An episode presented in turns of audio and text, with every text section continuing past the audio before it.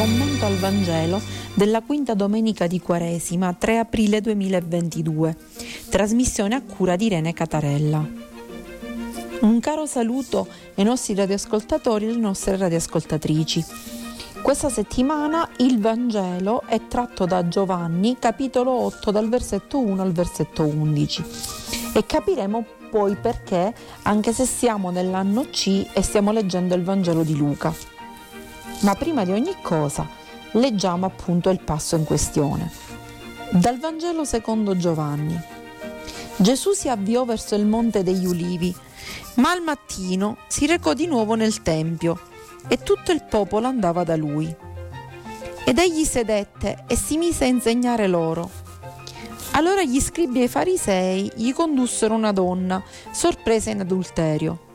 La posero in mezzo e gli dissero, Maestro, questa donna è stata sorpresa in flagrante adulterio. Ora, Mosè nella legge ci ha comandato di lapidare donne come questa.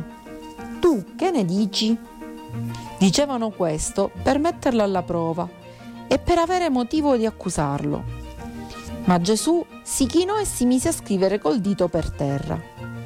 Tuttavia, poiché insistevano nell'interrogarlo, si alzò e disse loro, Chi di voi è senza peccato, getti per primo la pietra contro di lei. E chitandosi di nuovo, scriveva per terra. Quelli, udito ciò, se ne andarono uno per uno, cominciando dai più anziani. Lo lasciarono solo e la donna era là in mezzo. Allora Gesù si alzò e le disse, Donna, dove sono? Nessuno ti ha condannata? Ed ella rispose, Nessuno, Signore. E Gesù disse, Neanche io ti condanno, va e d'ora in poi non peccare più parola del Signore. Ecco, questo è il famoso passo dell'adultera, un passo molto particolare. Innanzitutto dobbiamo capire che vuol dire adultero o adultera. Adultera o adultero era il termine con cui si indicavano quell'uomo o quella donna, quelle persone che pur essendo coniugati, cioè sposati ed essendo quindi legati ufficialmente a qualcuno, tuttavia diciamo che andavano a letto, quindi giacevano, per usare un termine biblico, con altre persone.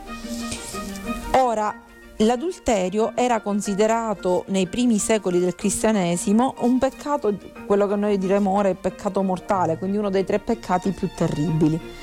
Uno era l'adulterio, l'altro era il peccato quindi contro la fede e l'altro ancora l'omicidio.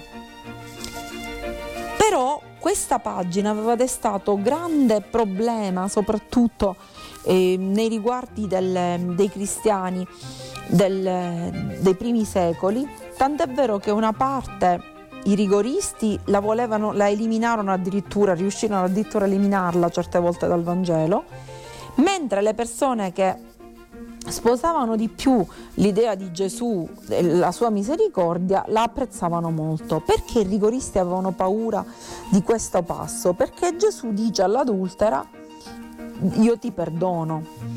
E, e quindi era come se molti avevano paura che come se dicesse alle donne o agli uomini di poter essere adulteri tranquillamente, tanto poi venivano perdonati.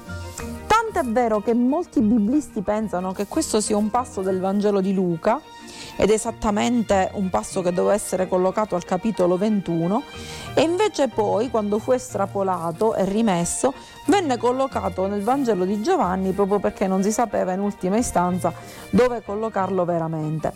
Quindi questo è un passaggio molto importante. Ma vediamo un po' che cosa succede, di che cosa si parla. Qua si parla di eh, non tanto dell'adulterio, infatti erano stati colti in flagrante adultero e adultera, ecco avevano portato solo la donna. No, qua si tratta del fatto che, come sempre, scribi e farisei vogliono mettere alla prova Gesù. Lo vogliono mettere alla prova appunto poi per condannarlo, criticarlo e giudicarlo. Ora è vero che nel Levitico al capitolo 20 c'era scritto che una donna e un uomo colti in flagrante adulterio dovevano essere lapidati, cioè vuol dire dovevano essere uccisi a colpi di pietra. In realtà ormai sappiamo di per certo che la lapidazione e, e non era mai diciamo, eh, attuata, però sicuramente lo si diceva perché la pena a cui poi andavano incontro gli adulteri era una pena diciamo importante, dovevano, fare, dovevano ricevere una punizione importante, ma non era sicuramente la morte. Il Talmud, che è uno dei libri sacri appunto degli ebrei, dice che una pena di morte si combinava ogni 70 anni, cioè quindi mm, proprio in maniera rarissima. Quindi andiamo a pensare che questa donna, portata di fronte a Gesù, non avesse paura di essere condannata a morte, magari aveva paura della pena che doveva ricevere, ma non sicuramente di questo. Ma ribadiamo, scribi e farisei, lo dice lo stesso evangelista, mm, volevano mettere alla prova Gesù. Gliela portano e dicono che Mosè nella legge, appunto, e noi ricordiamo che i primi cinque libri della Bibbia, cioè la Torah, venivano attribuiti a Mosè, quindi scritti da Mosè, si consideravano scritti da lui, e diceva appunto che doveva essere eh, lapidata diciamo, eliminata a colpi di pietra e chiedono a Gesù cosa vuole. Gesù, di fronte a questo interrogativo, fa un comportamento molto strano, attua un comportamento strano apparentemente. Si mette a scrivere, cioè meglio, non è che scrive, non è che era sabbia, c'era a terra era lastricata di pietra, ma come uno che scrive sulla pietra, eludendo, quindi facendo finta di eludere la domanda. Ma loro incalzavano cioè ritornavano su, proprio a chiedere. E a questo punto Gesù quasi dice si alzò, in realtà eh, rigorosamente nella Bibbia è alzò lo sguardo perché lui era seduto e disse a ognuno di loro chi è senza peccato scagli la prima pietra. Che cosa era successo?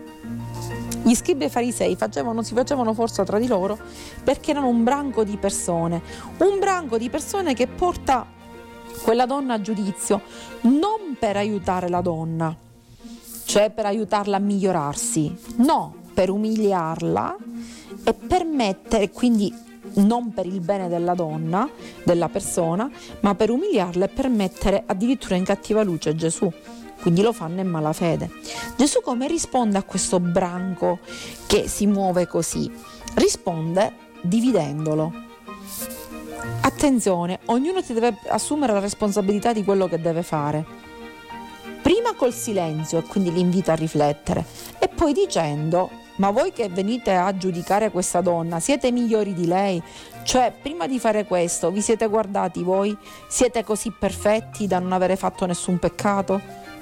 Solo così potete ergervi a giudici e avere il diritto di poter uccidere un'altra persona o in ogni caso punirla. Ma siccome non esistono persone che sono perfette, cioè tutti abbiamo qualche difetto, ciò è impossibile.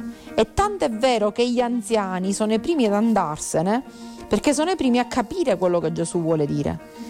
Nessuno ha il diritto di giudicare un'altra persona soprattutto se non vuole portarle del bene, ma in realtà vuole addirittura umiliarla e portarle del male.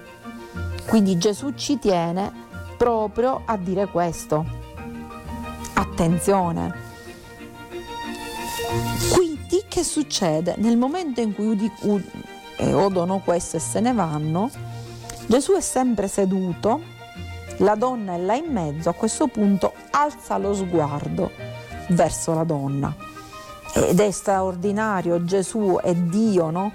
In questo caso che si mette sempre seduto rispetto a, al, a, a, diciamo, al peccatore che è alzato appunto è una cosa straordinaria ricordiamo anche Zaccheo che sale sul sicomoro e quindi in alto rispetto a Gesù perché si mette al servizio di questa gente, cioè vuole aiutare il peccatore e non condannarlo. E che dice? Dice donna non c'è più nessuno, qualcuno ti ha condannata e la donna dice no. A questo punto Gesù dice va e non peccare più. La pedagogia, cioè il modo di Gesù di educare le persone a non peccare più, non è un modo punitivo, cioè il fatto di ti punisco per quello che hai fatto. Non è questa la logica di Dio. A chi piace è, chi è così, a chi non piace è sempre così, cioè nel senso la logica di Dio è quella non di punire il peccatore, ma di far riconoscere al peccatore il peccato, perché Gesù punisce il peccato ma non il peccatore, cioè l'azione, e invitare così a una riflessione il peccatore, accoglierlo nella sua misericordia e così invogliarlo a non peccare più. Quindi Gesù da un lato vuole salvare la donna, ovviamente, e dall'altro però vuole far riflettere anche gli scribi e i farisei. Non è giusto, non è giusto condannare qualcuno. Bisogna sempre dare una possibilità alla persona di potersi redimere, di potersi accorgere di quello che, che ha fatto di male e di quello che eh, non è stato giusto, cioè eh, di dove ha sbagliato. Ecco perché riesce in maniera egregia a tirarsi fuori dal tranello che gli avevano teso scribi e farisei, appunto, e soprattutto a presentare una nuova immagine di Dio, che non è l'immagine del Dio che punisce, che vuole insegnare con la punizione, ma del Dio misericordioso che accoglie e vuole insegnare appunto con la riflessione. Dio non vuole che nessuno si condanni e per questo è il primo attraverso Gesù, che è figlio di Dio, vero Dio, a fare questo. Perché Dio, e quindi Gesù, non è un giustiziere, ma vuole fare giustizia.